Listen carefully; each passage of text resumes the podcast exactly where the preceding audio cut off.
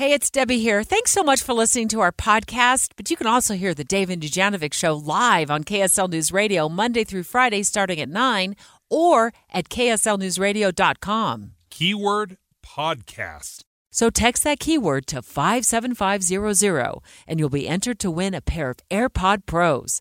And be sure to listen for a new keyword next week and every week this February for even more chances to win. Dave and Dujanovic. The Utah County Clerk is in charge of elections for the county, and he finds himself back in the news this morning. The question is Is it fair that he filled in info for a legislative candidate on his official filing to run for office after the deadline to file had closed? Uh, now, Aaron Davidson has been reprimanded by the state elections office. I did fill in the line and I initialed it. I wasn't trying to hide anything. It had been con- verbally confirmed. The intent was known. He confirmed to the state that he was running as a Republican. So we decided instead of asking him to come back after five, we would call him. I really like this story, Debbie, because I think it brings up a, a very interesting conversation of common sense spirit of the law stuff versus a strict adherence to the letter of the law. And to be completely honest, I actually like both arguments. I see them from both sides. I see what he did, and we'll go into more detail. I'm like, that seems reasonable. That seems like something that you and I could agree on, possibly. Absolutely not, actually. Um, the, Hardcore. The letter. You're cracking okay, down let me, on let me it. put it this way: if I showed up after the mail-in ballot deadline and said, "Please accept my ballot," I got caught in traffic. I would be turned away. We have deadlines and polls close for a reason. And if you're not in line when the poll close or you don't have a postmark on your ballot, it doesn't, by a certain time, it doesn't count. So I don't know why the letter of the law applies in this situation, um, uh, or the spirit of the law should apply in this situation, but the letter of the law applies to me as a voter. That's where I'm coming from. in part because, and I think this is why I feel this way, we do this for voting.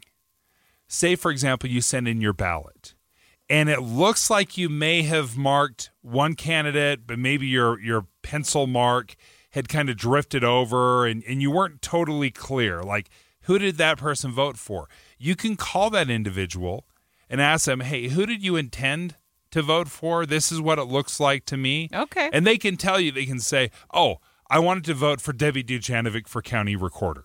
KSL 5 Television's Lindsay Aerts uh, reporting on this story. She's the one that interviewed the county clerk. Um, so, your report for KSL 5 uh, pointed out that the candidate who was filing for a legislative seat had made a few mistakes on that filing form, but this is the one that apparently stood out. Yeah, and you guys are both right in your arguments here, which is why, Dave, you're right. This does make a fascinating conversation, right? Um, and so, yeah, what happened here is that Michael Cook went in to file for state uh, Senate District 25. He was he's running against uh, Senator Mike McKell, who currently holds the seat right now. He made several mistakes on his candidate filing form. Two of those were kind of like, okay, he left off his information and he got his seat wrong. So the state elections office allowed him to amend the form in order to fill in that rel- uh, relevant information in order to run for the seat. But it's this third part that they're taking issue with. It was after the filing deadline and it was done by phone. And Michael Cook was not in the office when Aaron Davidson called him and said, Can I put you on the ballot as a Republican? He, he maintains that his intent was clear. He had uh, verified with the state already in a different form that he wanted to run as a Republican. Uh, he was on speakerphone and several people heard him. Uh, so this is where the spirit of the law argument comes in. But the letter of the law is very clear, especially when it comes to the filing deadline. The candidate has to be in person. They cannot amend a form after the filing deadline unless it's a specific approved reason, like the information, right? Like like an email address, right? Certain things that are approved.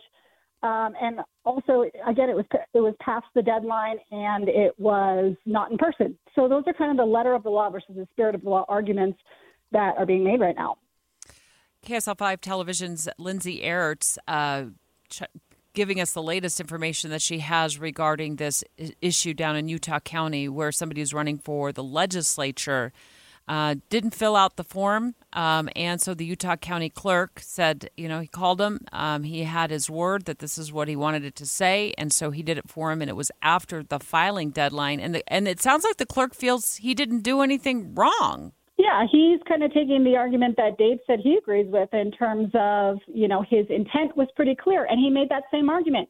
We adjudicate ballots in state law, it allows for us to adjudicate ballots. So is just a big word to say we can determine the intent of the voter. We can call them and ask them, or we can, or, well, actually, we can't ask them how they voted, but we can, we can, we can presume their intent, right? I think the difference I'll just point out is that it is explicitly stated in state law that you can adjudicate a ballot and decipher the intent. It gives that power to county clerks.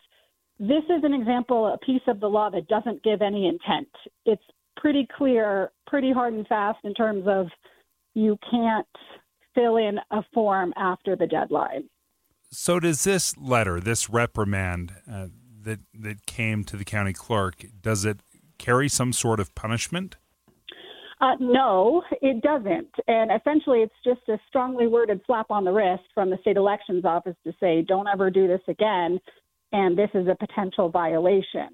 Um, now, the, the state elections office is saying they are still going to allow the candidate, Michael Cook, to be on the ballot as a Republican if he gathers the requisite signatures, because that's what he selected on his candidate filing form. So the state elections office has made a determination here, and they say if somebody has an objection to it, they can take that issue up. Now, the only person who would really have an objection to this is Senator Mike McKell, who's right. running for the seat. He he sure. declined to comment for the story, so okay. it's not known uh, which direction he'll go with this. But um, that's kind of where it stands right now. It's it's not going to go any further from the state elections office, but it could get challenged, I guess, presumably. Lindsay, we have about 30 seconds left here, but I went online and I looked up the legislative filing form. It is not a complicated form. Uh, it's after your first name, your middle name, your last name, and the office that you're filing for and the district that you're in.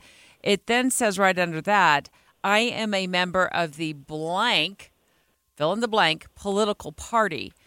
Um, so, have you been able to figure out or talk to the candidate who the county clerk, you know, filled out the information for after the deadline uh, as to why he was confused about that form? No, I haven't been able to speak with him. I emailed him several times and never got a response from him. Um, so, uh, you know, it's just one of those things where it seems like the form is pretty simple, but clearly, based on several errors that were made on this candidate filing form, Michael Cook just didn't quite fill out this form right. And in addition, I'll add that the Utah County staff didn't look over his form, and the clerk admits mm. that before he left the office in order to double check that he had filled mm. everything in.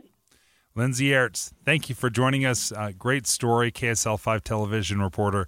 Thanks, Lindsay. So I, I, I feel hints of rules for thee, but not for me in this. You know, it, it does, rules apply to those of us who are voting um, and, you know, not being able to get our ballot in like one day past the deadline or even 20 minutes past the deadline – but that in this case, um, the Utah County Clerk gets a reprimand for filling in the paperwork after the fact. Uh, straight ahead, child care spaces in Utah could expand significantly uh, if this new piece of legislation that is being debated on Capitol Hill uh, gets passed. It would let unlicensed daycare providers expand their openings from six to eight per unlicensed provider. But when you say the word unlicensed, oh, the crowd goes wild. It is incredibly offensive to a lot of licensed child care providers, and I think reflects the legislature's unwillingness to do anything about child care that isn't free, easy, and completely outside of their view.